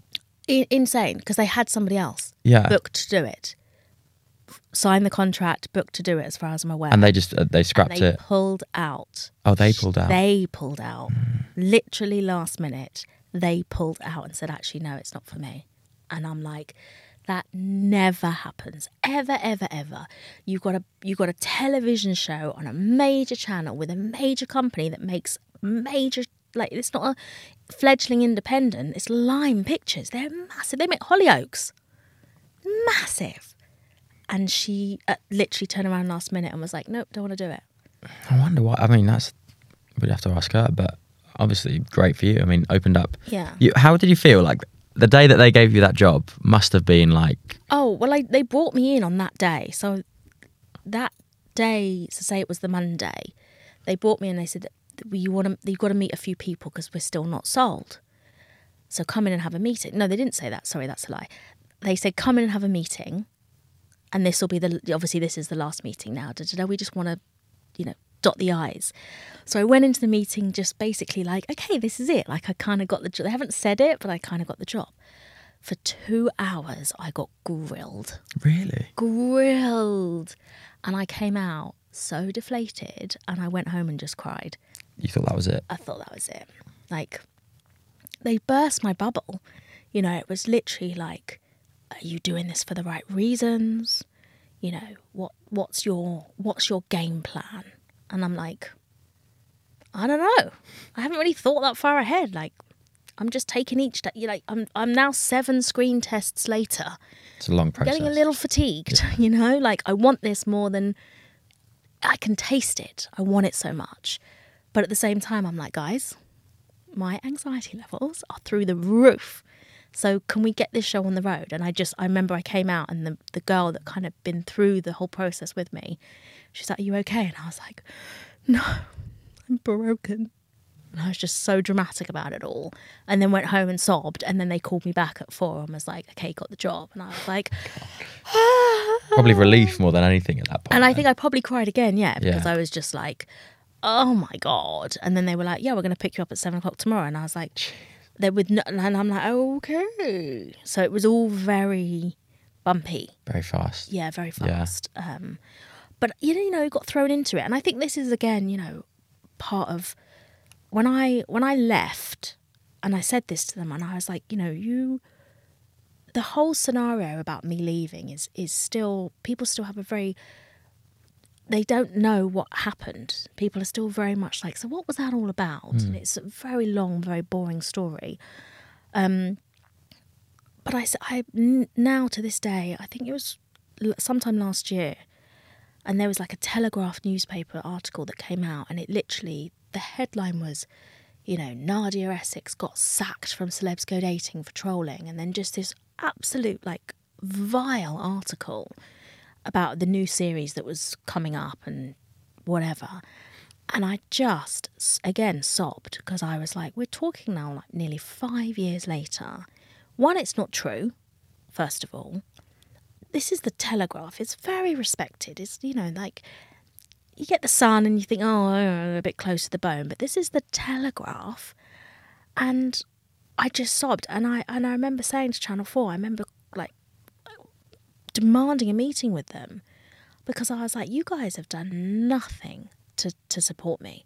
I said, you literally plucked me from obscurity with no training, no support, no, you know, no one, no one called me to see if I was okay.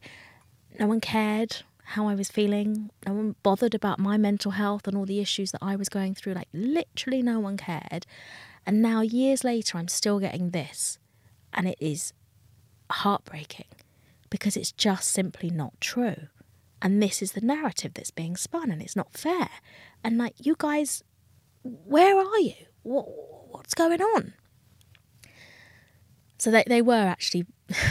There's nothing they could do. The, the article came down, thank God. But, you know, it's like next week there'll be another article with the same thing. This is the problem. You know, no one no one really cares about the truth.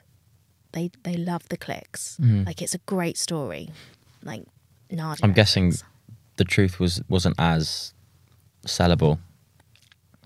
No, I mean, I literally was, was working in, in the time,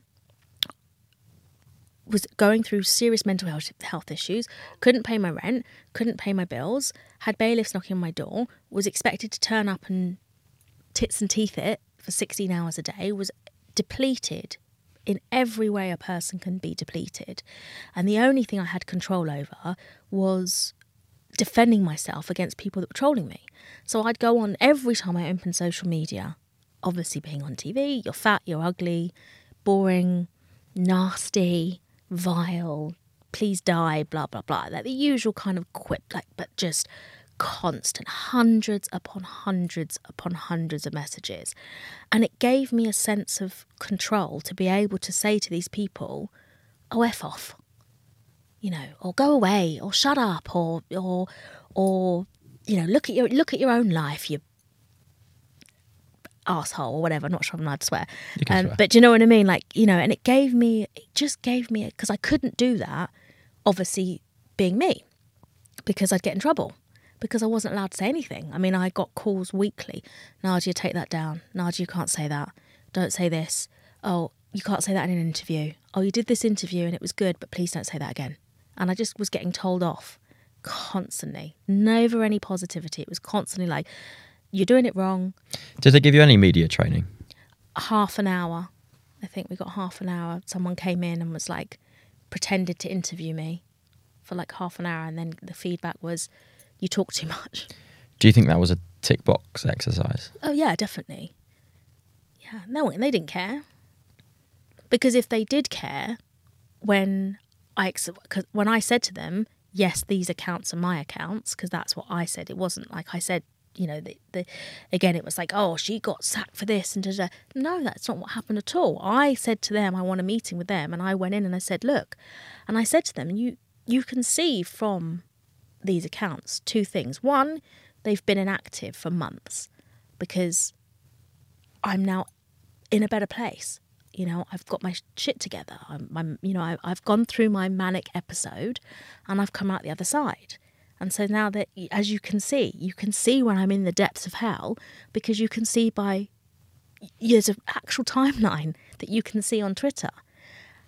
And you can see what was happening around those timelines was to do with you guys and the things that you were doing. And so I kind of was hoping that they would give me a bit of a, okay, you screwed up, but we ha- we take some responsibility because we put you in a really crappy situation, um, and we weren't really there for you, um, and so, you know, take some time off, but then let's work together of how we can rebuild it. And I was like, yeah, that that's fair. Doing, they wanted to do an independent investigation into it all, and I was like, great, somebody can come in with fresh eyes and and hear my side and hear their side, and then hopefully come to a conclusion that actually, do you know what, under the circumstances, you know, slap on the wrist, let's move on with our lives. And I left the meeting, that was like lunchtime, and then again at four o'clock, something about four o'clock, about four o'clock I get a call from the presswoman. So Nadia, um, the Sun, we just had a call from the Sun newspaper. They, one of the, we told the celebs on set that you'd been suspended. And they've told their agent, and their agent sold the story to the Sun newspaper. So the Sun newspaper are going to run the story that you've been suspended, and we're going to comment on that story. And I was like,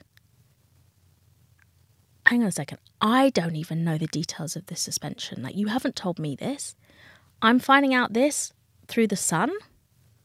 That in itself, I was like, that's unbelievable. The fact that you guys, I'm I'm finding out this punishment th- from this conversation, and I'm going to read the details of it in the Sun newspaper. Like, that's unacceptable. You, there is no, why are you telling people on set before you've told me? And then the second thing was like, and you want to comment? You've never commented on anything before. Any scandal that's ever come out, you've never commented on. We've had, you know, episodes that have gone off air. You've had people being accused of all sorts of stuff. No comment ever. In the history of the show, you've never, ever, it's always been refuse comment. But you want to comment on this? Like that, that's confirming that, how am I going to get an independent investigation into what's happened when you've made your position clear because you're commenting on it in the press? And then the next day, I get another message from The Sun being like, we're going to post tweets about you. And the headline is, you got sacked for trolling. And then I called them again and had a conversation, and they were like, don't say anything. So you couldn't comment? So I wasn't allowed to comment. And they were like, and I was like, so I'm not even allowed a right to reply. I said, you know it's not true. You know these things aren't true. Don't comment. Do not comment. Do not say anything. Why do you think that they wouldn't want you to comment? But and also, why do you think that they chose that as an opportunity to comment? Honestly, I really don't know. I, I honestly, I've, I. It's a question that I've asked myself for years. Because I don't know. You know, you think to yourself, did they want to get rid of me? Maybe. Um, but just this was the easiest way to do it, perhaps. You know, like kind of seamless. They could sort of get rid of me without actually having to get rid of me. Um, but then I think to myself, I don't know, I, I think I did a pretty good job. So, you know, and maybe that's a bit big-headed, but I was like, it can't be that, surely, because I feel like I did a good job, yeah. and and I contributed well to the show. And so I think I, a lot of people would say that you were instrumental to that show, you yeah, know, the, I think especially I, starting it. Yeah. You were there from the beginning. Yeah, and so that's what I mean. It's like, I, I honestly, I'm not sure. But what one thing that did happen, which changed everything, is in, I think, after series two, the top-level management left and they brought a whole new team in. Right. And is that because it had gotten popular? They were like, oh, okay, this show might be a hit. We'll get... No, the guy that created it just was like, I can't I can't work under these conditions anymore. And he was just... I think he was... He didn't go into detail, but he was just like, this is not... I think he was giving up creative control maybe or something. He just was like, I'm out. I can't do it. And so he left and he was like... my biggest cheerleader, I think, of everybody. And then so he left and then a whole new team came in. And so the whole new team that came in didn't have any idea of like any backstory. They didn't know us. And so it was a lot. I definitely felt unsupported because they didn't have any clue about any of the struggles that I'd been through and the troubles that we had on set and like the disconnect between us and the things that were going on. And so I then felt like I couldn't trust them because they were being very equal and, and, you know, and I felt like, I, you know, so we would come in and if we'd get notes, so they'd come in and be like, okay, that scene was good, but the next scene's coming up with Toph, you know, she's going to cry. So whatever you do, just like shut up and let her cry because she's feeling really emotional. And so we'd come in and they'd come in and then they'd, we'd cry and we'd come back and be like, okay, guys, you didn't let her cry. And I'd be like, I did. I didn't say a word that whole scene. They'd be like, I know, but we, we, we, you know, we've got notes, but we just, we have to make it, you know, we have to tell everybody, including Tom and Enid and everybody. We have to say to everybody. And I'm like, well, that's not fair because I've done what you asked me to do. And so it was, it was really petty. And that, but that's, as you can see from that example, it's so petty. Now, wouldn't care. You know, who cares? Let like, okay, yeah, it doesn't matter. But at the time, you're so into it. You're so sleep deprived. You're so exhausted that the smallest things, the pettiest things, I was like, oh, I'm being segregated or being included when I'm being told off when I shouldn't be told off. And so it just created in me this kind of monster of like bashing heads with the bosses. Mm. And so perhaps, yeah, perhaps they were just like, she's too difficult. Get rid of her, maybe. Um, but I don't know. I just, I wish it could have been different, because I feel like if we could have, if they had, if the story hadn't have broke, it, eventually it would have done. I mean, that's... But you could have gone out on different terms or something like that. I don't think I would have gone out. I no. think I could have set, I think I could have sat them down and we could have actually, if an independent person had come in and looked at, mm-hmm. investigated the whole situation, it wouldn't have turned out how it would, definitely wouldn't have done. Mm-hmm. It would have been very, I'd still be there. But if I was still there, I wouldn't be where I am now. I wouldn't have my son. Yeah. And life would be so different. Like, I actually didn't like myself very not, uh, very much when I was on that show.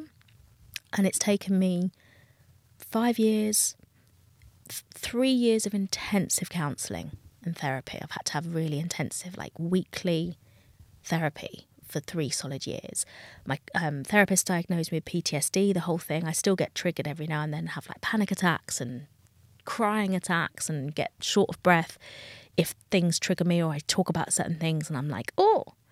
Um, and, yeah, to get out the other side. And now I feel like my life was on, like, a train track and I was choo-chooing along and I was headed for disaster and I was going on a, on a line that I wasn't supposed to be on.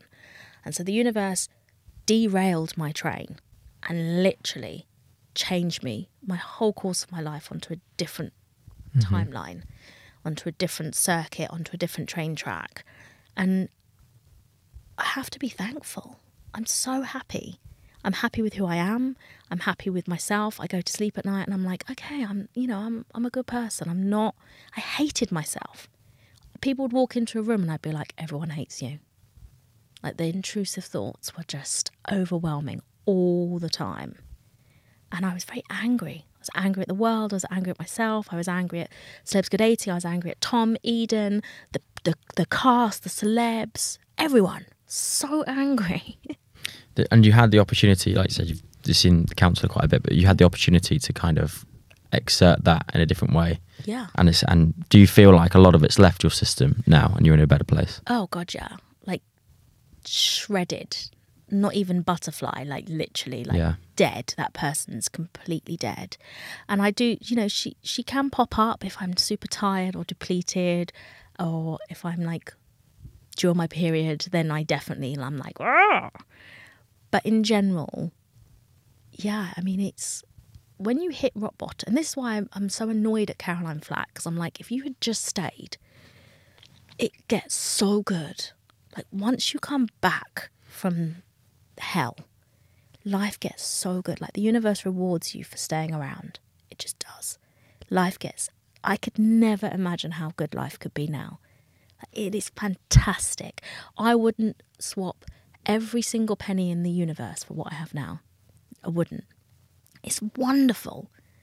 And if you can just stick around, just stay just another day, get through it, you get rewarded massively on the other side. And I think most people that have contemplated suicide and then stayed will have the similar similar story. They'll always say, you know, wherever many years it takes, they look back and they're like, life is so good now. I'm so pleased.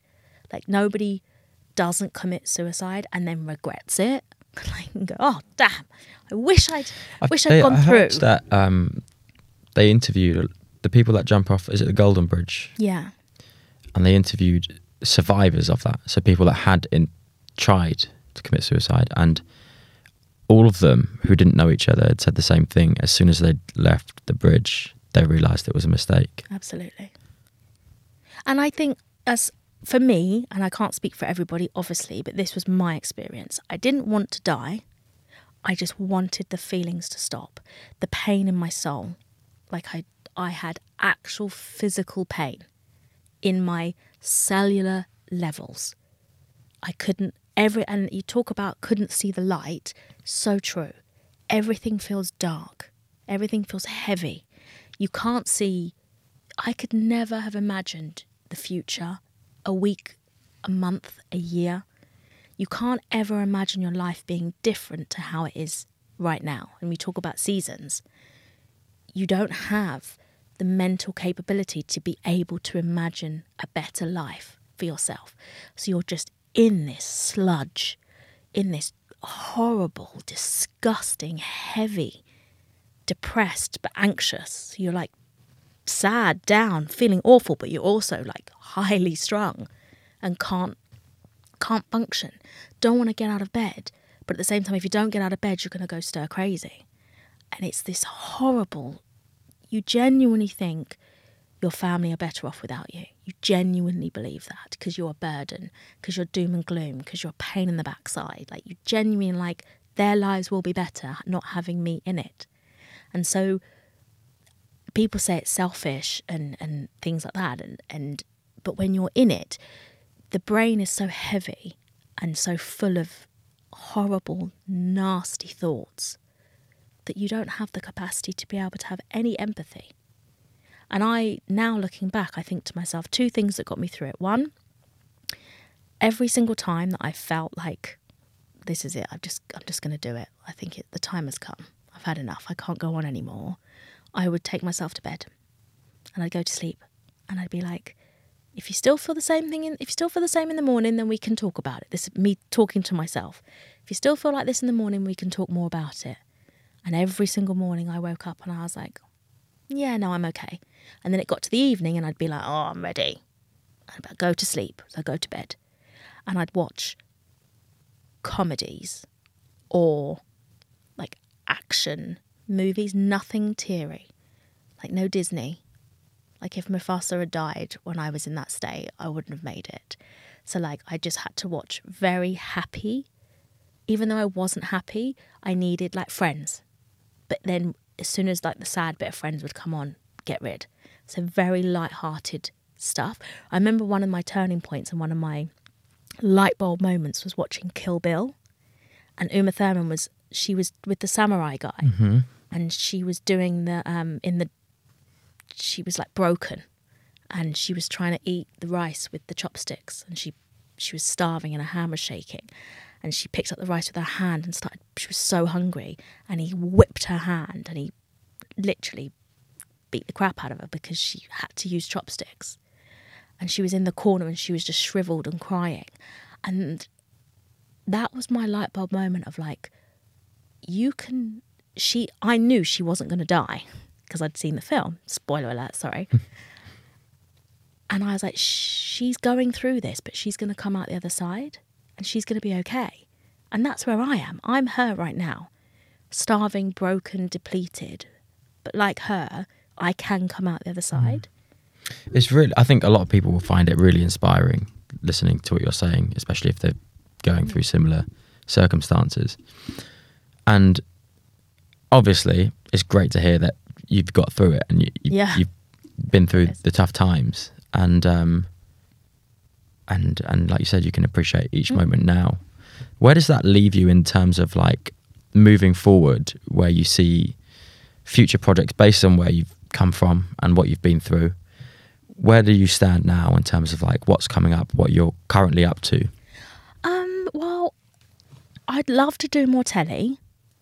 Uh I have thought, you got have you got like a T V agent, or are you mm, doing it independently at the moment? Yeah, I kind of I'm I'm in between agents. Mm-hmm. Um, yeah, it's really difficult because T V is still a very close-knit community, and kind of once you're out, you're really out.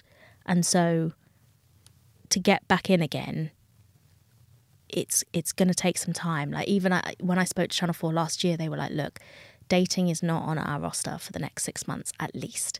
All the dating shows we're doing are flopping. Like no, none of them are getting commission. Like there's just not. Even if you've got the best idea in the world, we're not even going to entertain it. So for at least six months.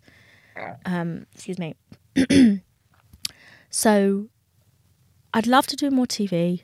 Um, I th- I still think there is room for a good dating show that is fun. Yeah. Um, I still think, I don't think dating shows are dead. No, they're, they're always going to be popular. Yeah, always. Yeah. Um, so I'd like to do, I'd like to do more dating, but then in terms of what I'm doing is, I'm moving into creating a women-only safety app, where the kind of the tagline is helping, making sorry, making sure women always get home safely, because I think that too many women now don't. Uh, you go for a night out with your friends, you go out on a date, and there is a possibility that you won't come home. Or if you do, you'll have been traumatised for life because on the way home you'd have been sexually assaulted, harassed, even catcalled, followed, stalked, murdered. Um, and it's no one's doing anything about it. The government are dragging their feet. They say it's a priority for them. I don't see any changes being made to help women feel safer. Um, so, yeah. And I, and I spoke to some app guys and they were like, well, what would make you feel safe? And I said, well, X, Y, Z. Mm-hmm. And they were like, that's all doable. Like, none of that's new technology. Yeah. Like, everything. Really good idea. Everything really good you idea. need is available. And I'm like, well, let's do it then. Like, what? A, if it's if it's easy, quote mm. unquote, let's do it. And they were like, okay. And I'm like, okay. So... moving into that, and I know, you know, once we launch, we're hoping to launch um, around July time. So I know I'm going to get a lot of backlash from the, oh, we women want equality, but then it's women only. Wow. But, but I feel like your stance on that is, I mean, we spoke about it earlier in the podcast. I think you're pretty balanced. You know, it's really hard to please everyone with that conversational topic, but yeah. at the end of the day, the products that you're creating yeah. is going to be beneficial to a lot of people, so that that's the main thing. I hope so, yeah. And ultimately, you know, it, in five years time, is there an option that it can be for everyone? Yeah, but right now, not everyone, like, you know, Sarah Everard's family don't have her anymore. Sabina Nessa, Zara Alina, and the next It's, it's only a matter of time before the next woman is on the front page of the paper because she's been abducted or murdered or raped or whatever. I mean, it's just, it literally is a matter of time. And I just don't think anyone's doing anything mm. really constructive.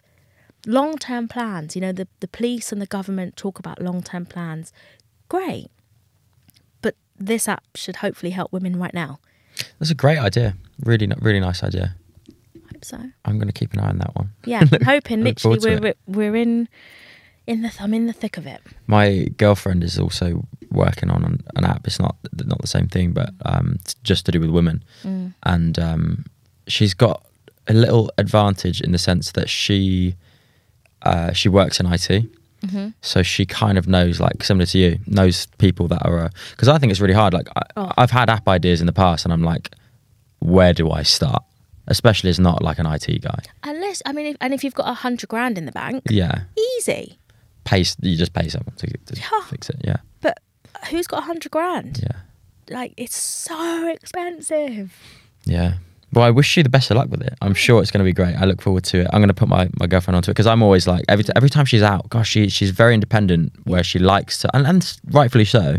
As a woman, you should want to be able to walk anywhere you want. Like, you shouldn't have to be thinking about these kind of things. The only um, other way to do it is put a curfew on men. Yeah. And that's not going to happen. Yeah. So let's, do you know what I mean? Like, let's... let's. Well, I, I mean, some people, places get it right. I mean, there's advantages and disadvantages to different countries. And mm. some places, the advantage is women don't worry about that. Yeah. London isn't one of those places. No. Um, in fact, it's probably near oh. the top. And of, it's the same with dating. You know, a man, man's... They said... You know, on, on dating, a man's biggest fear on dating is that the woman walks in and she's bigger than her profile picture. Yeah. And a woman's biggest fear is that he's a murderer. Yeah. And there's a big difference between the two. You know, the, yeah. the fact that men are just worried about if she's fat. Yeah. But we're genuinely worried that we were going to die. Yeah. You know, that shows you that the disparity of of what's going on here is massive. Mm-hmm. Um, and so we just need to level it a bit. Like, I think you get a lot of supporters from... obviously from people that would want to use the app, but maybe it's worth looking into some kind of Kickstarter situation because I think there'd be a lot of girls in particular that would think, oh, that's a great idea. Yeah, I mean, lots of com- I've had so many companies be like, yeah, it's great, but you ask them to... put the money where the mouth yeah, is, yeah. Impossible. Yeah. Really, really, really, really difficult to get it signed off and actually have money. Every single company I've spoken to, of course, have gone, fantastic, we love it. Oh, but you want money? Ah. Uh. Mm-hmm. Ah. Uh. Oh, that's going to be an issue. And I'm like, really? Is it? Like putting money behind something that's going to help keep your female staff members safe? Is it really? Okay, that shows me, a, tells me a lot. Um, yeah, again, people like to tick boxes. They don't, it's easy to just go, oh yeah, great, we're doing something. Mm-hmm. But you ask them for money and they're like, whoa. So hopefully, yeah. Look forward in, to it. Yeah, I look yeah, forward to seeing. Launch this year and then a big success. I mean, I'm hoping no one uses it. It's the first app I think that I want. I don't want anyone to use it. I want everyone to download it, but no one to use the thing. Mm-hmm. Um, but yeah, it's just gonna it's just gonna be something that if you're feeling a bit vulnerable, there's a twenty-four hour call centre that you can literally press a button, come through to someone, speak to them, be safe. If you're in an emergency situation, we can, you know, get emergency services. Like, it will cover you from walking home and feeling a bit like, oh, to full-blown if you're being harassed. I'd, just as a little side thing, but I wonder if there was a function where other girls on the app, for example, would be like, I'm walking home at this time, between this yeah. time, and then they could see that there were other girls in the area doing a similar walk. Yeah. And maybe they could just be like, would you mind walking together? Yeah, and we're going to have like a, yeah, the back page is like an Uber map function, yeah. like avatars, so you can have chats with other people.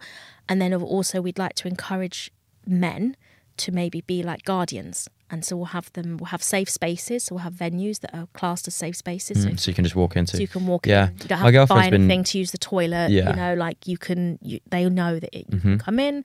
And then men can be guardians that if you are walking home and you, you know, you, you feel like you want a tr- trusted man to come walk with you or just make sure you're safe, then they can do that too. So mm. getting people, commun- again, community. Mm-hmm.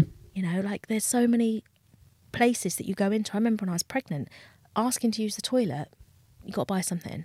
I'm That's like, terrible, isn't it? Yeah, especially for girls. I think, I mean, like if a girl's on her period and needs to use the bathroom, we need to use the bathroom. Yeah, it's it's you know? not okay to no. be like.